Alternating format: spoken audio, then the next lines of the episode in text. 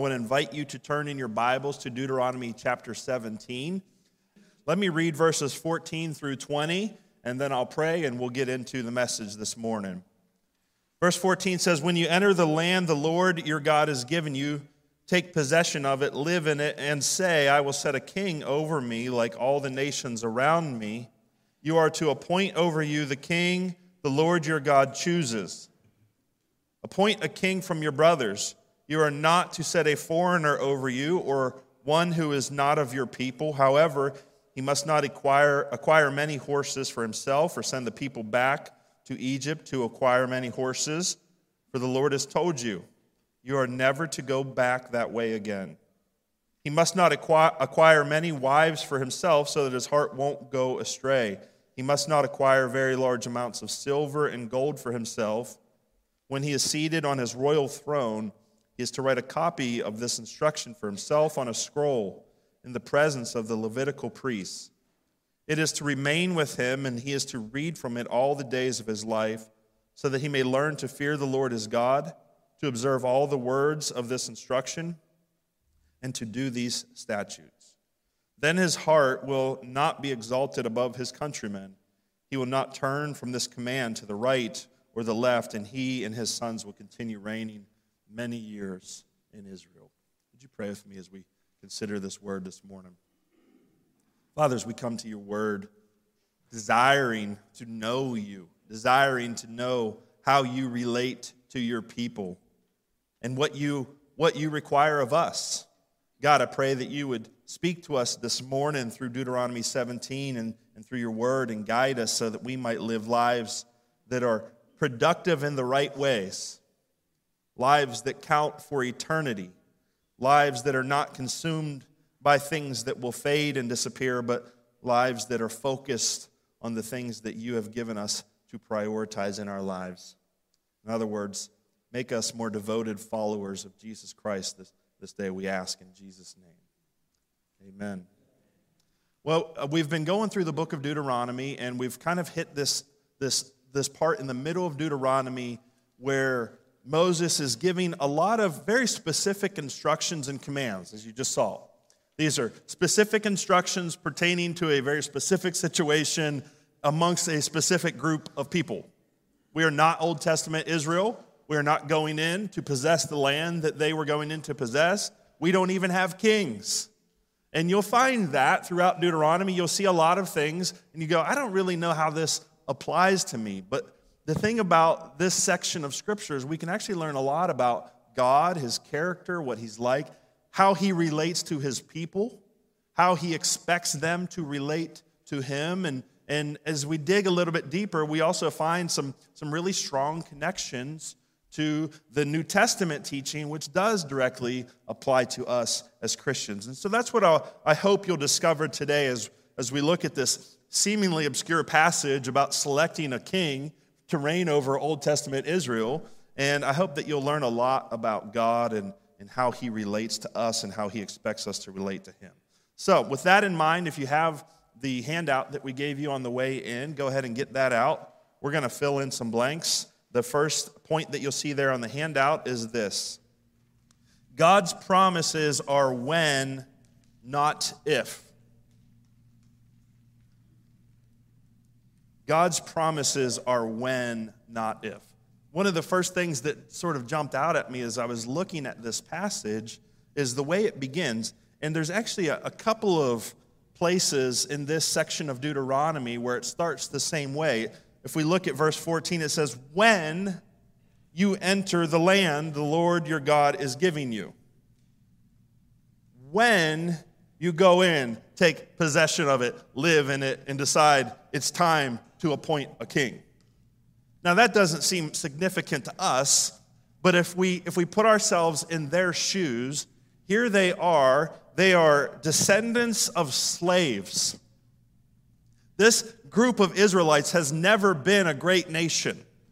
They have never, they have never really made much of a name for themselves and they weren't trained to fight battles they weren't they didn't have a standing army they were literally descendants of slaves, most of them had lived their entire lives, the last 40 years, just wandering in the wilderness, living off of God's miraculous provision, what in the world do they know about going in and defeating these seven nations that occupy this land? For them, they were looking at, at the land just as their forefathers did, which is this is what got them in trouble and the reason they had to stay in the wilderness for 40 years. They're looking and they're seeing the same thing that their forefathers saw. They're like, these people are more numerous than us. They're more prepared to defend their land. They have fought in battles before. There, there was every reason to doubt that they were actually going to go in and take this land. Except for one thing God had promised them that they would take the land. And God's promises are not if. God's promises are not, you know, hey, this is kind of a gamble, guys. You're not really prepared to go in and fight these nations. I mean, they're going to, the chances are, they're going to whoop you. And, but just in case it works out, here's what you should do when you get into the land. That's not how God addresses them. He addresses them and He says, when this is done, when it has taken place, when you enter the land the Lord your God has given you, take possession of it, live in it, and say, I will set a king over me like all the nations around me. God has skipped over some really significant steps that the Israelites are going to have to take. This is a bold ambition to look at them where they're at and to presume that they're ever going to get to the place where they've entered the land, taken possession of it, live in it, and now are ready to set a king over them. Wouldn't have made any sense. It would have seemed foolish, but for the promise of God. That's like if you were to say, hey, you know, if you're sitting here and you're 20 years old and you got $250 in your bank account and um, got a degree from uh, Westmoreland County Community College or something to your name, and you're like, you know what I want to do with my life?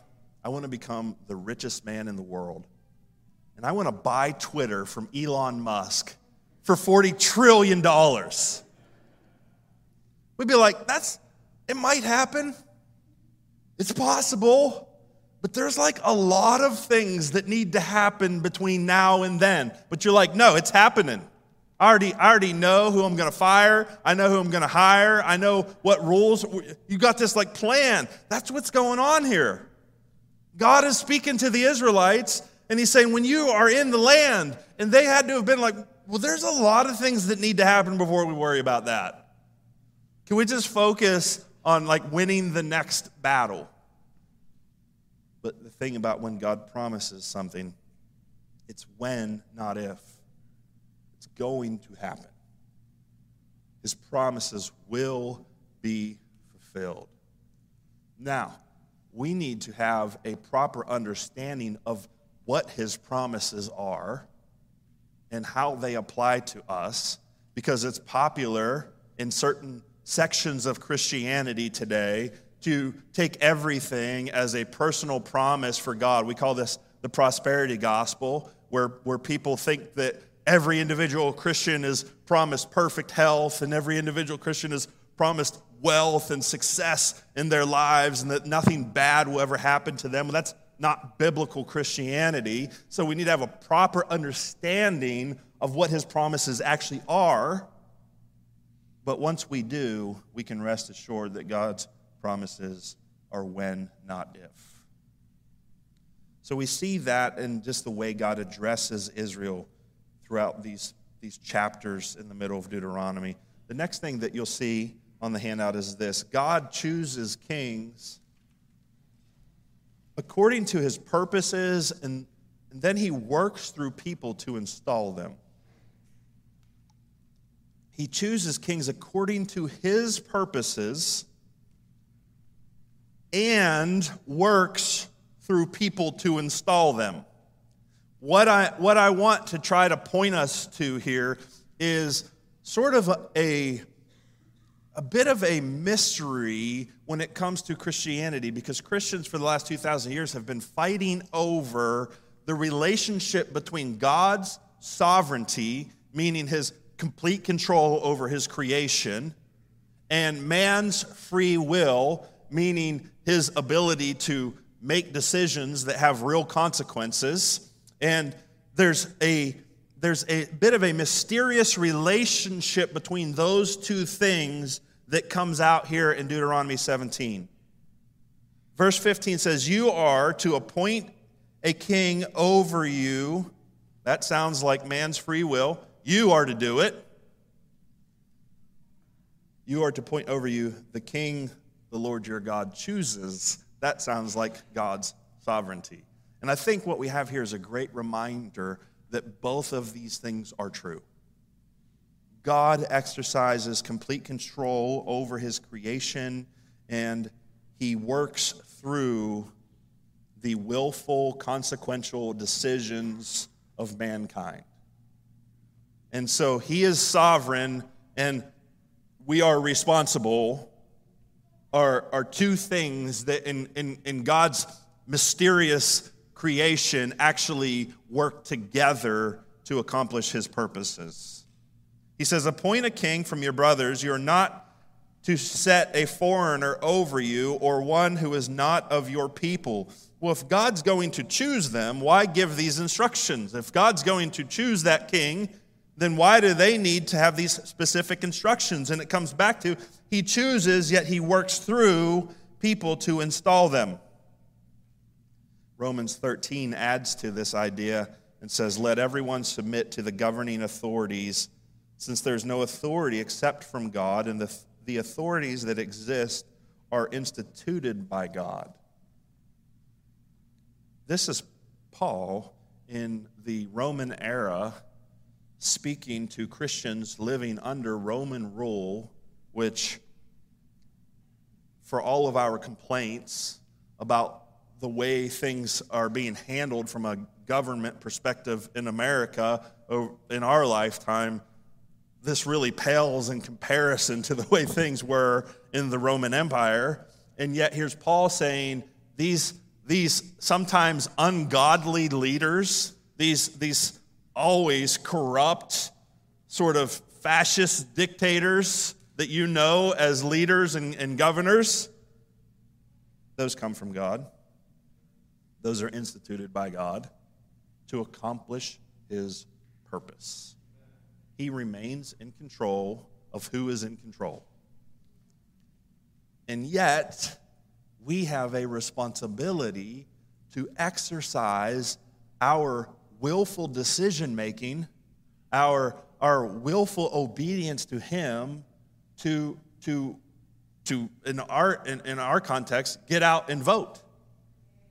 We, we have a responsibility to be responsible citizens and to vote for the candidates that we think will best lead this country according to God's priorities.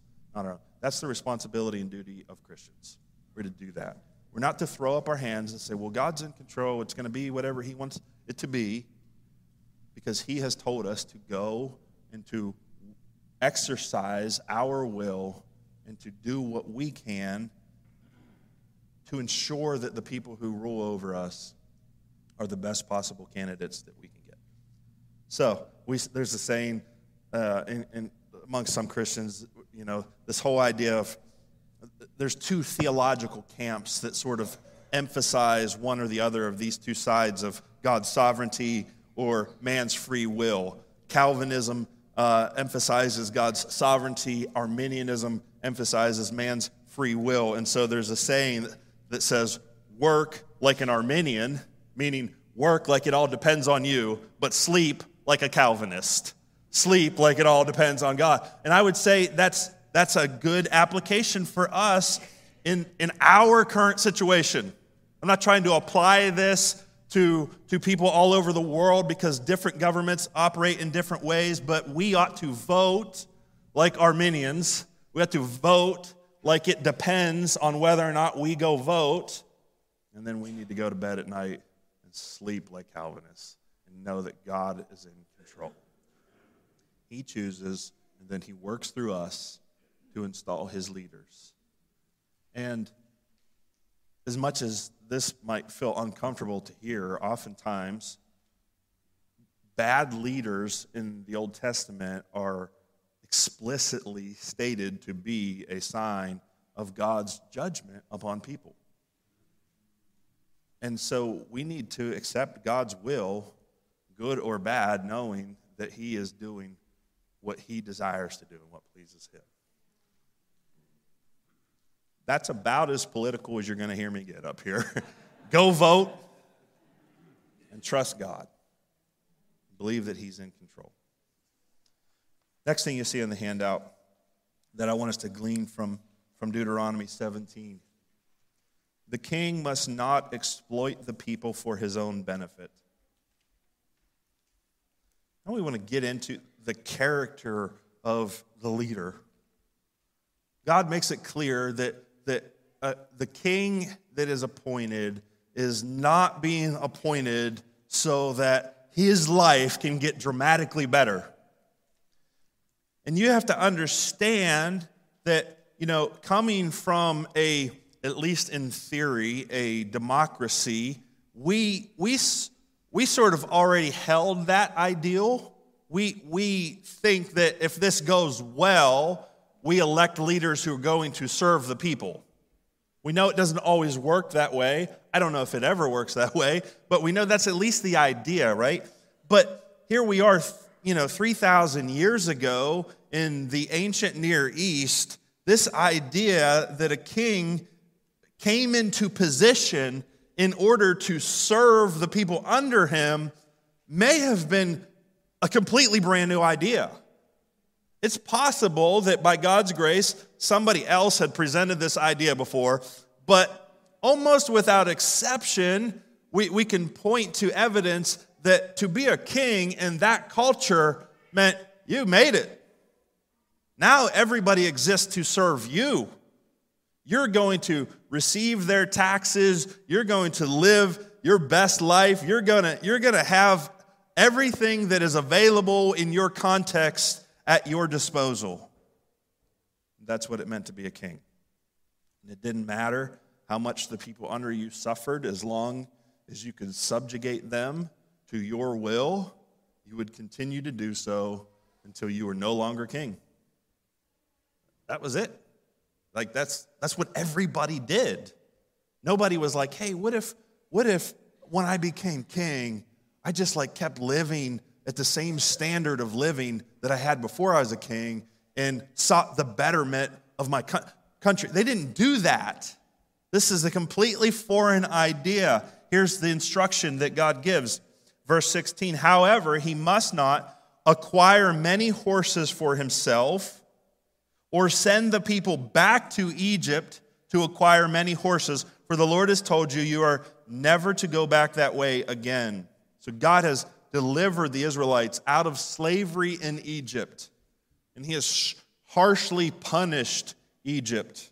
And He knows that the hearts of man are so wicked that men would actually be tempted once they become king to send people back to Egypt in the name of acquiring more horses for them. He would exploit the lives of the people under him for his own benefit. Then it says in verse 17, he must not acquire many wives for himself so that his heart won't go astray. He must not acquire very large amounts of silver and gold for himself. Man, God, you're like taking all the fun out of being a king.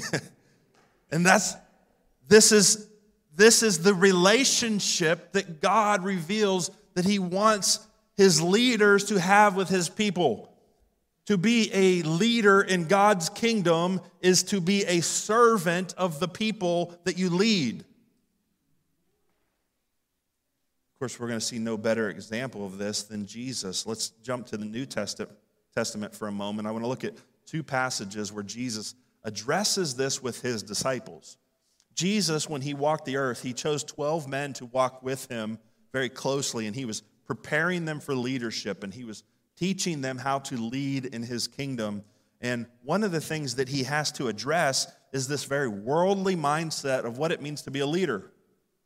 This mindset that if I rise to the top, then that means everybody under me exists to serve my interests. This is how Jesus addresses this.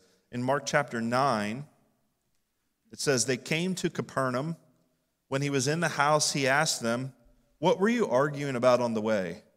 But they were silent, because on the way they had been arguing with one another about who was the greatest.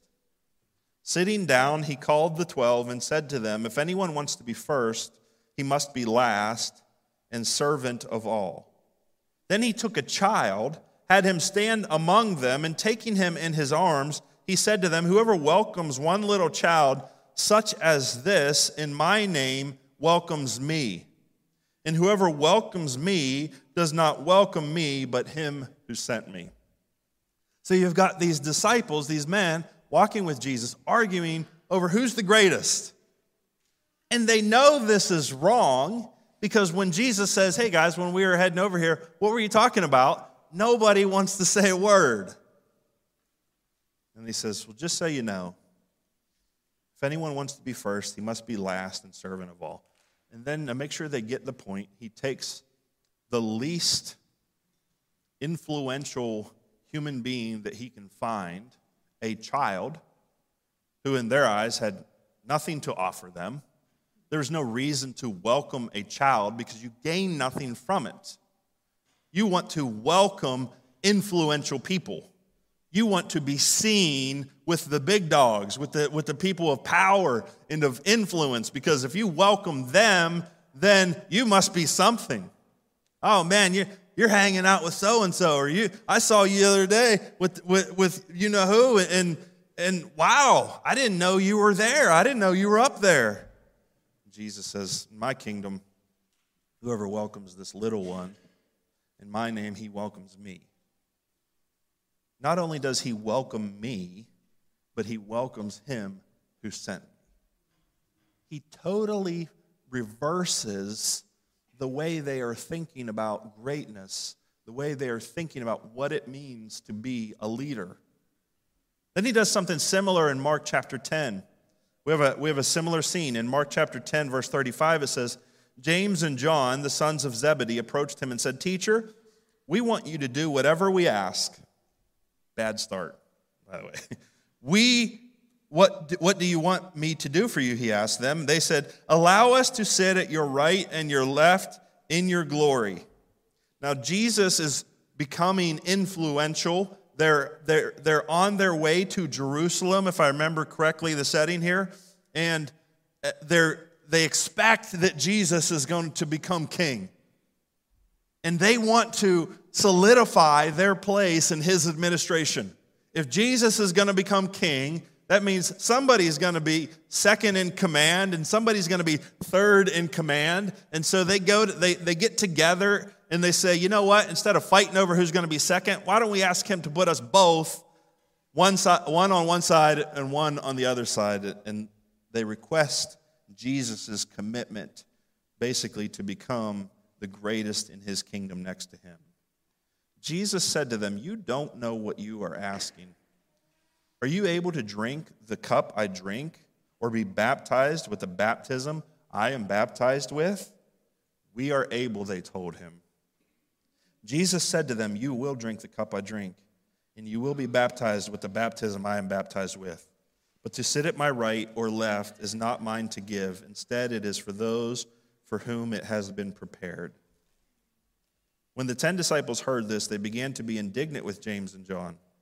Jesus called them over and said to them, You know that those who are regarded as rulers of the Gentiles lord it over them. He's saying those who, who have leadership position in the world. And those in high positions act as tyrants over them.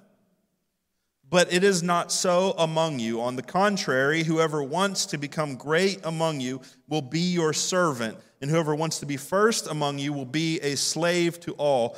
For even the Son of Man, which is a name that Jesus uses to refer to himself, for even the Son of Man did not come to be served, but to serve and to give his life as a ransom for many. Jesus is being explicitly clear that you know how people lead in this world. Like it's just, it's, it's what everybody does. The, the more influence you gain, the more comfort you expect, the more you expect people to sort of serve your needs. He's saying, don't bring that into my kingdom. That's not how it's going to be here. In my kingdom, the last will be first, the first will be last, the greatest serve the least. Because the greatest, the Son of Man, he came not to be served, but to serve. That's the way it should be in the church. It should be that, that those among us who are given opportunity to lead recognize that leadership in the kingdom is a call to servanthood. Leadership in God's house is a call to humble yourself and to seek the best of those whom you've been called to serve.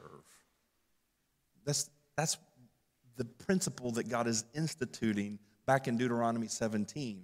He says, This is what a king is supposed to be like. Now, Israel, just like with so many other things commanded in Deuteronomy, will fail miserably at this. Their kings will look much more like the kings of the nations around them than what God described or prescribed for them here in, in, in Deuteronomy 17. Yet this is, this is God's heart. This is the way he views leadership in his kingdom.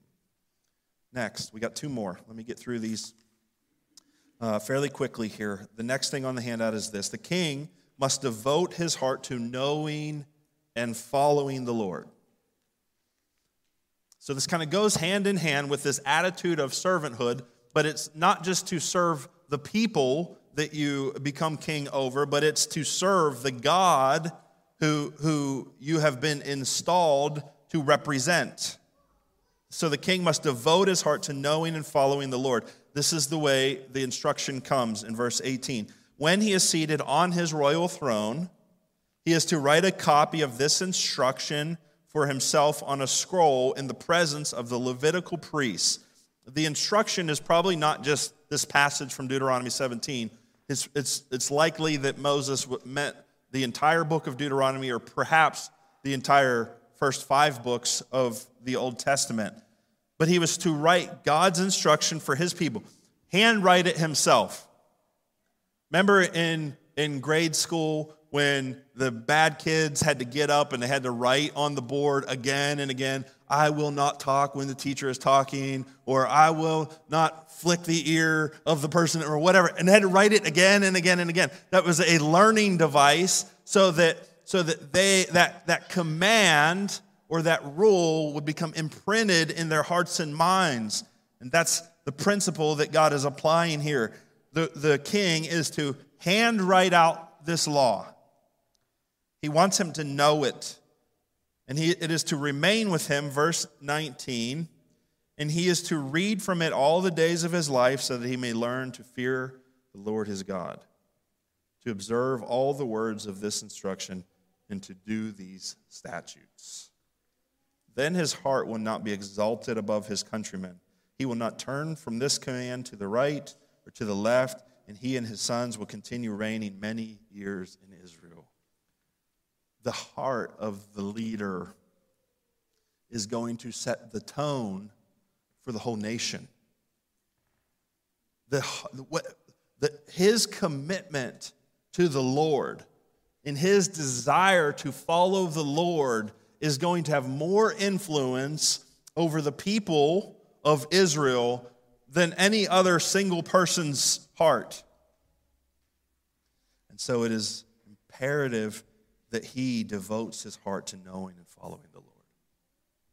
He's got to set the pace. And the same is true of us in our circles of influence.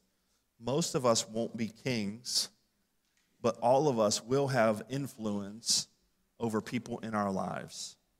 All of us. No matter who you are, no matter what position you are in in life, and no matter what your circle of friends uh, looks like you have influence over people in your life. And that influence is either going to cause them to know and follow the Lord, or it's going to cause them to go the other direction. your influence on other people in your life will never be neutral.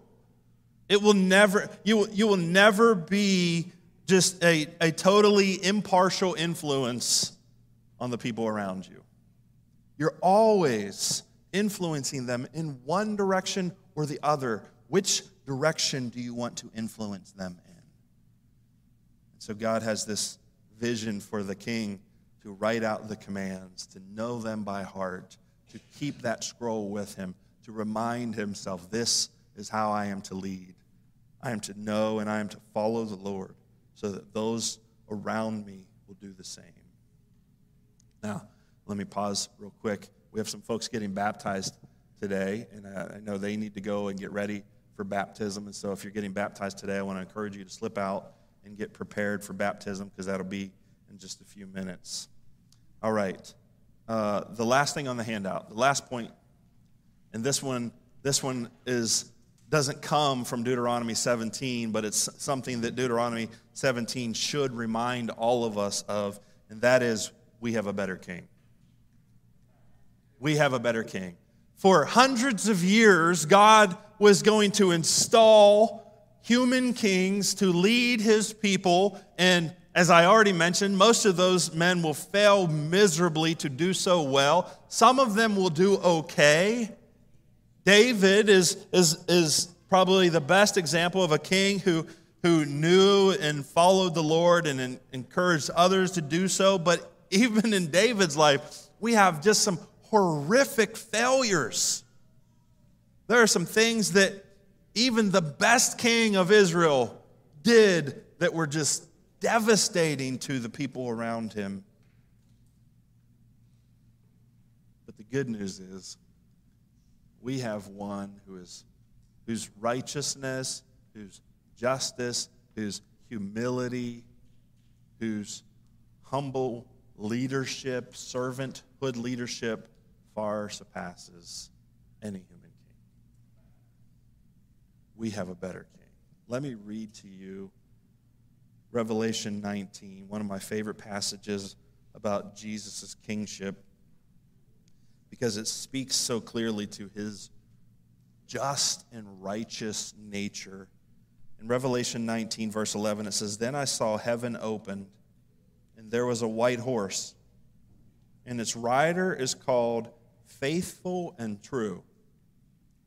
And with justice, he judges and makes war. His eyes were like a fiery flame, and many crowns were on his head, and he had a name written that no one knows except himself. He wore a robe dipped in blood, and his name is called the Word of God. The armies that were in heaven followed him on white horses, wearing pure white linen. A sharp sword came from his mouth so that he might strike the nations with it. He will rule them with an iron rod. He will also trample the winepress of the fierce anger of God the Almighty, and he has a name written on his robe and on his thigh King of Kings, Lord of Lords. Jesus, as King, is going to completely extinguish every trace of injustice and unrighteousness that now afflicts his people. And he is going to establish a kingdom where people can perfectly flourish and live the way that God created us to live. And He's going to take those who are saved by His sacrifice on the cross and He's going to make us righteous. And He's going to remove the sinfulness from our hearts. And He's going to cause us to be filled with a love that enables us to perfectly love one another and to perfectly love our God. It's going to be an amazing kingdom.